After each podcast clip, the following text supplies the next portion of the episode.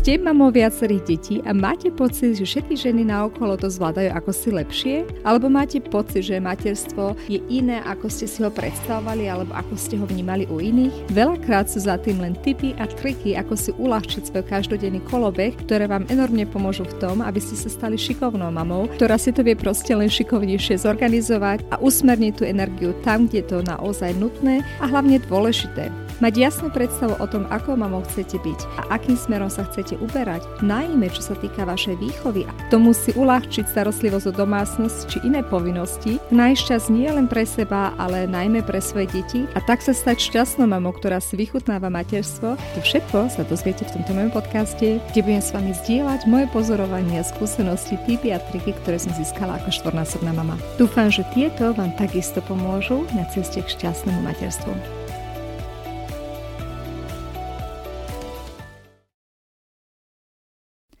Ahojte mamičky, na svet sa za posledné 2 až 4 roky doslova obrátil na hlavu. Všetko to známe, poznané sa ako si zmenilo. A jedna z tých najdôležitejších alebo dopadov z, tejto, z týchto zmien je, že ceny veci a potravín sa viac ako zdvojnásobili. To znamená, že všetko to, čo sme bežne nakupovali, už dneska nestojí toľko, čo bolo pred dvoma rokmi, ale musíme za to zaplatiť dvojnásobok, ak nejak trojnásobok tej istej sumy. Na druhej strane sa ale možnosť nakupovania o toľko zjednodušila, že v podstate dneska už nepotrebujete viac ako pár sekúnd na to, aby ste niečo nového kúpili. Stačí, keď vám vyskočí produkt na Facebooku, Instagrame a fakt za pár sekúnd ste schopná tento zakúpiť, zaplatiť ho online, kúpiť ho tak bezbariérovo, že sa vám to zdá tak jednoduché, že proste si myslíte, prečo nie. O to viac, keď tieto produkty možno ešte promuje niekto, koho poznáte a tým zvyšuje zvyšuje teda atraktívnosť toho produktu pre vás. Ak však ste mamou viacerých detí, tak to zaiste poznáte. Tie náklady treba mať predsa len trošku pod dohľadom, pretože to jednoduché nakupovanie neznamená, že je to lacné nakupovanie, naopak, že o to ľahšie sa nám míňajú tie peniaze, ktoré by sme potrebovali v tom rodinnom rozpočte, možno niečo iného. A táto epizóda bude sa venovať rôznym typom, ako rozumne nakupovať ako si hra, určiť sama sebe hranice toho a nepreškrtnúť tieto rodinné rozpočty. Pretože to nakupovanie v skutočnosti ešte nikdy nebolo také jednoduché ako v tých posledných rokoch. O to viac, keď máte deti a tie majú svoje potreby a poznáte to určite sama, ako sa to tak začína. Mama potrebuje nové topánky, mama potrebuje novú vetrovku, mne sa stratilo to, potrebujem náhradu. Tie výdavky sa tak či tak budú hromadiť, tomu sa nevyhnete. Ale mnohé nákupy, ktoré robíme, sú nezmyselné. Poviem vám z osobnej skúsenosti. Jedna z tém, ktorých sa venujem aj na mojom podcaste, ale hlavne teda v súkromí, je snažiť sa môj byt zminimalizovať. Stalo sa to pred pár mesiacmi, kedy som sa v podstate snažila zahliadnúť do môjho bytu z pohľadu cudzinca, keby som bola teda návštevník vlastného domu. A čo som si všimla je, že je strašne preplnený. Jasné, popri viacerých deťoch má človek automaticky veľa vecí, ale mala som pocit, že Preplnenosť vedie len k tomu, že musím neporovnateľne viac upratovať, ako som tomu musela kedykoľvek predtým. Sama som sa musela tak nad sebou zamyslieť, čo sa v tej mojej domácnosti zmenilo, že v tom poslednom čase mám pocit, že sústavne len upratujem. A to není len počtom detí. Tri deti som mala už pred 6 rokmi, to štvrté pribudlo teraz len pred dvoma rokmi. Len ten počet samotných detí neudával mieru toho, koľko viac vecí v tej domácnosti sa zrazu nachádzalo. Zistila som totiž, že mnohé veci, ktoré mám, sa možno už roky nepoužívajú, že sa odložili niekde na stranu v tej viere alebo nádeji, že možno raz ich použijem a tam ostali. A pri tejto príležitosti som si aj uvedomila, koľko vecí, ktoré sme buď dostali darom, alebo som ich ja kúpila, boli kúpené úplne zbytočne a nikdy nepoužili, stáli niekedy ešte neopotrebované a nepoužité, možno už 4 roky niekde na poličke, hračky, knihy, akékoľvek iné veci, ktoré sa v tej domácnosti nachádzajú, dokonca aj oblečenie, ktoré ešte skutočne s vysačkou sa už vytriedovalo do odrastených vecí, pretože to dieťa to vôbec nestihlo si oblieť. To ma priviedlo k takej sebereflexii, si uvedomiť, koľko vecí som tie posledné roky kúpila zbytočne, ergo, koľko z tých peniazí som mohla použiť na niečo iného, zmysluplnejšieho. Možno to cítite podobne a najneskôr, keď e, ten výdavok je už taký vysoký, že to preškrtnete rodinný rozpočet alebo to, čo máte ako rodina k dispozícii cez jeden mesiac, si predsa len musíte pomaly začať uvedomovať, ako toto zredukovať, ako nakupovať rozumnejšie, racionálnejšie. Na jednej strane je to online nakupovanie. Pri online nakupovaní sa mi veľmi osvedčilo veci, ktoré kupujem, nekupovať hneď, keď ich uvidím. Ono to človeka láka, najmä tie menšie sumy, 20 eur, 30 eur, človek si myslí, a čo, čo je 20 eur dneska, už v podstate žiadna hodnota. Lenže ono sa to strašne rýchlo vyskladá a zrazu sa len nestačíte čudovať, keď zmidlo tých 300-400 eur. To ide veľmi jednoducho. Takže prvá rada úplne je, skúste pri online nakupovaní nepodláhnuť takej tej, tomu záchvatu nadšenia, pretože tie veci sa vám možno zdajú super, praktické, krásne, alebo si myslíte, že váš život už bez nich nemá ďalej zmysel, ale skúste sa na naučiť pravidlo 24 hodín, to znamená, kľudne si ich vložte do košika, ale nekupujte ich hneď, ale nechajte ich tam po dobu 24 hodín. A keď si po tých 24 hodinách poviete, hm, toto by som predsa len chcela kúpiť, tak asi ste si už nad tým rozmýšľali a už máte inú cestu za sebou, ako keby ste to spontánne hodili do toho košika a hneď kúpili. Sú dokonca odborníci, ktorí odporúčajú si vytvoriť len jeden deň v týždni alebo dokonca v mesiaci podľa toho, ako chcete byť sebe prísna, kedy robíte online nákupy. To znamená, že vy nemusíte ten jeden deň potom bezhranične len nakupovať. Skôr to znamená, že si tie veci vkladáte do košikov počas priebehu celých tých dní, tak ako by ste to aj robili, ale ten samotný nákup uskutočníte až po takom mesiaci alebo týždni alebo akúkoľvek hranicu si sama pre seba určite. Výskumy totiž dokázali, že po tom zrelom uvažovaní, po tom, čo opadne taká tá vlna endorfinov, ktorá nás veľakrát tak motivuje k samotnej kúpe, tak je táto upadne, že naše racionálne ja nám potom povie, že ale však to už vôbec nepotrebujem, alebo možno som videla niekde niečo iného lepšieho. A že tendenčne ani len 30% tých vecí, čo ste vložili do košika, naozaj reálne potom nekúpite. Teraz si predstavte, že by ste to všetko nakúpili a tým, že by vás to takisto v tom domove niekedy raz dobehlo, že by ste si uvedali, a toto vôbec nepotrebujem, tak by ste to len niekde odložili. Toto keď sa stane viackrát, tak si začnete preplňovať byt vecami, ktoré v skutočnosti nemajú reálne využitie. Nehovoriac o tých peniazoch, ktoré ste zbytočne vyhodili oknom. Moja druhá rada sa týka hlavne mamičiek s viacerými deťmi. Minule som počula takú zábavnú epizódu, niekto rozprával práve z téma minimalizmu, ako si zminimalizovať svoj byt a tá pani hovorí, že nezačnite tým, ako väčšina ľudí, že si povie, hm, idem môj teraz zorganizovať, idem spraviť úplne renováciu toho bytu, povyhadzujem veľa vecí, takže prvé, čo urobia, idú do takých obchodov a nakúpia si tam košiky, všelijaké nádoby sklenené a všetky tie možné uschovávateľné veci, do ktorých budú neskôr tie veci klásť, predtým, než vôbec niečo urobia. A ona hovorí, aké je to nerozumné začať kúpou a zase investíciou, vyhadzovaním peniazy za niečo, čo ešte vôbec neviete odhadnúť, koľko toho budete potrebovať. Určite dneska si pozrite Instagram a každá z tých žien, čo sa venuje tejto téme a e, teda aj zverejňuje k tej téme príspevky, pre, presypáva každý jednu potravinu do krásnej slenenej nádoby a je to zábavné na pozeranie, ale vy nemusíte začať tým, naopak ona hovorí, začnite tým, že si tú domácnosť najprv zminimalizujete, že upracete a až potom stále máte tú istú cestu, môžete ísť do obchodu a kúpite si také tie prepravky alebo sklenené nádoby, čokoľvek, preto čo vám ostane, lebo potom presne vidíte, koľko toho budete potrebovať. A toto podobné sa deje v podstate veľmi často aj s detským oblečením. Sama som sa pri tom prichytila veľakrát. Veľakrát si ja myslím, ach, veď tá moja dcera vôbec nemá vetrovku na prechodné obdobie a už utekam do obchodu a už ju kúpim, aby som to mala za sebou. Ako často sa mi však stalo, že som prišla domov a možno o týždeň neskôr našla v skrini už prichystanú vetrovku na to obdobie, o ktorej som absolútne nevedela, pretože som to už dávno zabudla, možno som kúpila pred pol rokom a tak mala zrazu dve. Možno to sa to stalo prvýkrát, možno sa to stalo druhýkrát a už som mala tri. Ktoré dieťa potrebuje tri prechodné vetrovky na obdobie možno dvoch, maximálne troch mesiacov, pretože odtedy už bude zase narastená a musím aj tak vymeniť tie veci. A verte tomu, že to není o skleróze, pri viacerých deťoch sa vám to proste stane raz, dva, lebo kto by si to mohol uschovávať každú jednu položku svojho dieťaťa, jeho šatníka v hlave, čo všetko to dieťa má. Najmä, keď tí mladší súrodenci častokrát aj profitujú z oblečenia starších. Takže moje postupy momentálne pri nákupe detského oblečenia sú, že najprv práve pre tých mladších pozriem, či ich súrodenec nemal podobné niečo, či už nemal náhodou aj on nohavice v tej veľkosti alebo trička, ktoré som si uschovala na neskôr. Potom pozriem do jeho skrine, čo všetko tam má, koľko toho tam vôbec má a potom nejdem každý deň na nákup, ale raz za štvrť až pol roka si určím termín, kedy sa potom vyberiem do obchodu a dokúpim všetko, čo som v obidvoch iných prípadoch nenašla. Takže začnem v podstate pretriedením, začnem vy, vyraďovaním, začnem tým, že si pozriem aktuálny stav predtým, než sa rozbehnem do obchodu a aj potom sa nerozbehnem bez hlavo do obchodu, ale si naozaj reálne spíšem, čo tomu dieťaťu konkrétne ešte chýba, aby som nenakupovala zase s tými endorfínmi, aby som nevidela, že ježiš, to krásna vetrovka, tu by som určite chcela kúpiť a už kúpujem, pritom možno má už 3 vetrovky doma. Proste toto sa stane veľmi rýchlo, pretože v tom momente, keď vidíme tie pekné veci a tých pekných vecí je strašne veľa v tých obchodoch, tak nás to lák. Tá ďalšia pomôcka, ktorá pomohla mne osobne veľmi, je, e, že sa snažíme redukovať redukovať počet pribúdajúcich vecí do domácností. Tomuto som sa venovala už inej epizóde môjho podcastu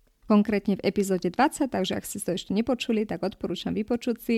Ale celkovo ide o to, že sa zamyslím pred každou kúpou, či to naozaj potrebujem, či niečo obdobného už nemám v tej domácnosti a keď sa rozhodnem to predsa len kúpiť, tak namiesto toho vyradím niečo iného v tej domácnosti. Tento myšlienkový predproces nám veľmi dopomôže k tomu, aby sme sa vyhli kupovaniu zbytočnosti. Toto nemusíme robiť samozrejme pri každej reďkovke alebo zemiačiku, ktoré kúpime. Bavíme sa skôr o väčších položkách, veciach, ktoré aj tak kúpujeme. Nové topánky, nové vetrovky, oblečenie celkovo si myslím, že je dobrá položka, nová kozmetika a tak ďalej. Všetky tie veci, ktoré by nás stali väčšie položky, nehovoriac o tom, že napríklad nové zariadenie do bytu alebo nové dekorácie a tak ďalej. Moja štvrtá rada sa týka kupovania darčekov. A to musím povedať, že do toho mi zase hrali tie moje nové nápady, čo sa týka minimalizmu. Mala som pocit, že náš byt sa strašne prepcháva, hlavne tie detské izby hračkami. Pritom som mala pocit, že my vôbec toľko veľa hračiek tým deťom nekupujeme, ale čo som zistila je, že pri každom sviatku, stačili, že to boli narodeniny, Veľká noc, Vianoce, sa toľko veľa vecí podostávalo zo všetkých možných strán, že to boli doslova vrecia na to nutné, aby sme to odnesli do tých detských izieb a vždy na novo zoradili alebo dali to na správne miesto že presycovať deti zbytočne hračkami nepriniesie osoch, pretože tie deti sa nakoniec nevedia rozhodnúť, čo by sa, s čím by sa hrali a tak stoja tie hračky len tak. Tomu sa budem venovať inom dieli môjho podcastu, ale celkovo tá myšlienka, ktorá ma skôr tak naokriala, bola, že skúsme sa za, radšej ako rodina zjednotiť na jednom darčeku, ktorý bude možno aj hodnotnejší a až ten potom spolu kúpiť. Povedzme nový bicykel alebo výlet do Disneylandu. Čokoľvek si to dieťa praje, tie želania sú veľmi rozlišné, ale namiesto 10 menších hračiek darovať tomu dieťa točne len jednu vec. Popri štyroch deťoch musím povedať, už to praktizujeme asi tretí rok, enormne zminimalizoval počet nových hračiek, ktoré v tej domácnosti pribúdajú a len ju preplňujú. Ono to není tak, že tie deti z toho majú väčší osoch, ako keď dostanú jednu kvalitnú hračku. A samozrejme má to aj finančný aspekt, keď sa poskladáte na jednu vec, namiesto toho, aby ste kúpili 10 rôznych vecí, tak je to samozrejme aj inakšia finančná položka, o ktorej sa bavíme. Ďalším častým únikom peňazí je jedenie vonku. Raz sme mali s kolegom zaujímavú diskusiu, pretože on si každý deň na ceste do roboty kúpil obloženú žemlu a tu potom zjedol teda na, na raňajky a vypočítali sme, že za celý rok, už neviem o akú položku sa jednalo, tuším tá žemla stála okolo 3 eurá, chodil 5 dní v týždni do roboty, to znamená, že to bola celkom slušná položka, ktorú tam vyhodil len za obloženú žemlu, ktorú keby si sám doma pripravil, by zaplatil zaplatil asi desatinu tej sumy. Mohol by si takisto človek povedať, čo sú to už 3 eurá, veď to už dneska není žiadna suma a pravdepodobne v dnešnej dobe by už za tie 3 eurá ani jednu bagetu nedostal. Ale princíp bol v tom, že za tú istú sumu by dostal skôr za ten rok mnohé iné, možno aj plnohodnotné pokrmy v reštaurácii, keby si privstal o 10 minút skôr a natrel teda tú nejakú bagetku alebo nejaký roštek sám. Čo tým chcem povedať je, že sa to stalo takisto fenoménom dnešnej modernej doby, že si veľmi často kúpujeme vonku veci, ktoré by sme si bez problémov dokázali urobiť aj doma. Nehovorím, že si to nesmiete nikdy dopriať, veľakrát um, proste je za tým aj napríklad potreba, že ste boli na výlete a pokiaľ by ste sa dostali domov, tak by vám to trvalo dlho a tak sa najete vonku. Ale ide skôr o to si to uvedomovať, koľko nákladov práve do jedenia mimo domu dokáže točne a veľmi rýchlo investovať. Najmä ak si viac početná rodina a teda výlet aj do McDonaldu pri e, troch alebo štyroch deťoch určite nebude vás stať 15 eur. Čo sa u nás doma veľmi osvedčilo je, ako som už spomínala, u nás v nedelu sa podnikajú rodinné výlety a tak veľakrát to vyvstane automaticky zo situácií, že sme na cestách a tak sa najmä raz vonku. A takisto sme si pevne zabudovali taký ten princíp, že raz do týždňa je tzv. fast food deň, to znamená, že jeden večer si spolu niečo objednáme. Ale tomu sa snažíme aj pridržiavať. To znamená, že nenakupujeme potom popri tom ešte cez deň alebo cez iné dni v týždni, ale skutočne to ten jeden deň v týždni, kedy majú detská dovolené, si povyberať na čo by mali chuť a tým sa to aj končí. Nehovoriac o tom, že konzumácia jedla vonku má samozrejme trošku zdravotné aspekty, pretože to jedlo mimo domova nie je vždy len to zdravé. Veľakrát človek siahne práve k tomu fast foodu a tam sa nemusíme baviť o zdravosti takého jedla, takže je to aj dobré si to celkovo kontrolovať, koľko jedla zvonku príjmame. Ešte posledná rada sa bude týkať celkového vedenia domácností a tých nákladov, ktoré vynaložíme na potraviny. Už sme sa bavili o nakupovaní online, už sme sa bavili o nakupovaní priamo v obchode, kde zase je to riziko tých endorfínov, ale to, čo si asi každý myslí z nás, že to je také bezpečné, to je to nakupovanie potravín. Pritom buďte prekvapená, ako často sa nakúpia potraviny, ktoré skončia v koši. Podľa jedného nemeckého výskumu sa zistilo, že 60% celkového odpadu z potravín produkujú súkromníci, teda normálne domácnosti a rodiny, tým, čo vyhadzujú do odpadu s bioodpadom. Keďže v Nemecku sa recykluje odpad, tak sa to dá aj veľmi rýchlo ohodnotiť, pretože ten bioodpad má osobitný kontajner a tak oni dokážu presne e, sledovať, koľko bioodpadu sa aj vyhadzuje v reálnych domácnostiach. Tých zvyšných 40% sú teda industriálne odpady alebo povedzme odpady z nejakého spracovania potravín v priemysle, ale 60%, teda viac ako polovička vzniká v súkromných domácnostiach. Takisto vypočítali, že na jedného človeka pripadá v Nemecku 78 kg potravinových odpadov v roku. To znamená, že keby sa prepočítala jedna domácnosť, tak zhruba 78 kg odpadkov z potravín sme vyhodili von. Je to podľa mňa alarmujúce číslo a teda nemožno sa čudovať, že mnoho aktivít sa momentálne deje v téme osveta, ako ľudí senzibilizovať na to, aby nevyhadzovali zbytočne veci. Nie len z toho ekonomického pohľadu, že teda kupujú veci, vyhadzujú peniaze za niečo, čo nevyužijú reálne, ale hlavne aj z toho environmentálneho, pretože vyrobiť dnes potraviny industriálne takisto není úplne jednoduché.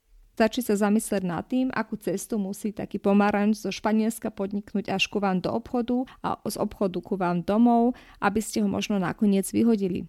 Možno len taká úvaha nad tým, že ako často vznikajú takéto nezmyselné odpady. Jednak je to veľakrát v tom, že keď sme v tom obchode a ideme bez plánu do obchodu, tak kúpujeme veci, ktoré sa nám zdajú fajn, alebo ktoré, ktorých si myslíme, že by sme ich mali kúpiť. Povedzme šalát. Pritom možno sme ten šalát nikdy ešte nejedli, pretože nám to nechutí. Ale dnes moderné sa stravovať zdravo, alebo má teda domácu stravu a tak si kúpite niečo, čo by ste reálne vôbec neskonzumovali a aj to neskonzumujete, to tam ostane v chladničke a nakoniec to vyhodíte, keď sa to pokazí.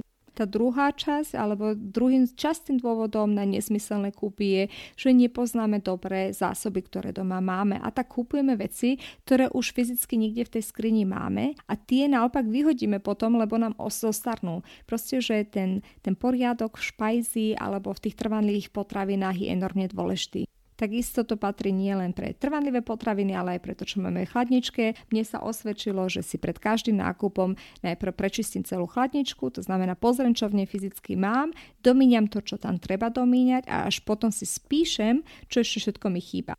Takže možno k tomuto také viaceré rady. V prvom rade nekupujte veci len preto, že sa to od vás spoločensky očakáva, ale kupujte veci, ktoré aj fyzicky reálne nielen zjete, ale aj ktoré viete pripraviť. Nepomôže vám, keď kúpite kalerab a vôbec netušíte, aké veci sa z neho dajú prichystať. Majte jasno v tom, čo už tej domácnosti máte a skúste si spísať skutočne len tie veci na listinu práve potravín, ktoré ešte vám chýbajú a nekupujte proste len podľa emócií im predídete veľmi často tomu, aby vám iné veci, ktoré už tej domácnosti mali, ostarli, pokazili sa a vy ste ich museli vyhodiť. Pre veľa mamičiek je veľkou pomôckou pri prednakupovaní si zostaviť aj listinu nákupu, aby už vedeli, čo budú zhruba variť a tým pádom sa podľa toho orientovali aj pri nákupe. U mňa to funguje napríklad presne opačne, pretože zeleninu si napríklad nezostavujem ako listinu, pri zelenine idem do obchodu a pozriem, ktorá z tých zelenín vyzerá čerstvo a taká, že by som ju aj rada spracovala a podľa toho sa orientujem počas toho týždňa, ako ju spracujem ale môjim cieľom je napriek tomu ju priebehu najbližších 3 až 5 dňov spracovať. Najneskôr teda do najbližšieho nákupu, ktorý sa bude u mňa diať raz za týždeň a vtedy si pozriem na novú tú chladničku a keď tam nájdem niečo, čo som ešte nespracovala, tak keď už nebudem mať vôbec sama ja nápady, je extrémne veľa online stránok, na ktorých si viete rýchlo nájsť skvelé nápady, ako túto zeleninu, ovocie, meso, čokoľvek, čo vám tam ostalo v prebytku, chutne spracovať. O tom, aké zásoby sa oplatí mať doma vždy, teda nie čerstvých potravín, ale skôr tých trvanlivých. K tomu si môžete dostať zadarmo prehľad na mojej stránke www.recepis.sk. Môžem len odporúčať, je to veľmi praktické, ale celkovo asi vy najlepšie viete posúdiť, čo reálne varíte v tej domácnosti a ktoré potraviny aj fyzicky naozaj potrebujete tam mať. Krátke zhrnutie, naša doba nás doviedla do štádia, o ktorých mohli pred 200 rokmi len snívať ľudia, že všetko je jednoducho a ľahko kúpiteľné. My sa vieme dostať enormne rýchlo k veciam a kúpiť ich v priebehu pár sekúnd.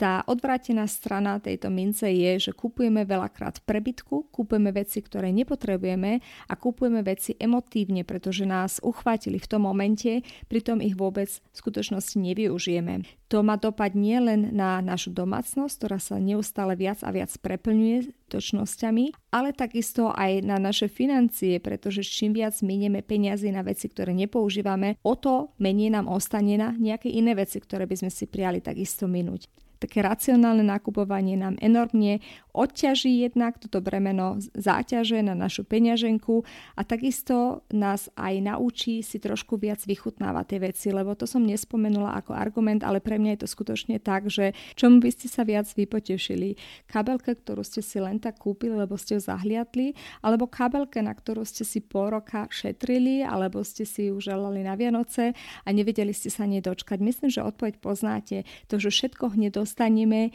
nás neurobi radosnejšími. Veľakrát to čakanie na niečo, alebo sporenie na niečo, alebo tešenie sa na niečo nás spôsobí väčšiu radosť ako ten samotný produkt, čo si kupujeme. Takže nenechajme si zobrať túto radosť, nemíňajme naše ťažko zarobené peniaze na nezmysly a naučme sa tešiť z tých vecí, ktoré už máme a ktoré možno na čase k tomu prikúpime. Vidím, že táto epizóda sa trošku natiahala, ale dúfam, že vám dala takisto veľa rôznych nápadov alebo aj takých zamyslení, ktoré vás podnetia k tomu sa takisto nad nimi zamyslieť. Veľmi sa teším, že ste tu boli so mnou. Ak sa vám môj podcast páči, nezabudnite ho odporúčať ďalej a teším sa na vás v najbližšom dieli môjho podcastu. Majte sa krásne.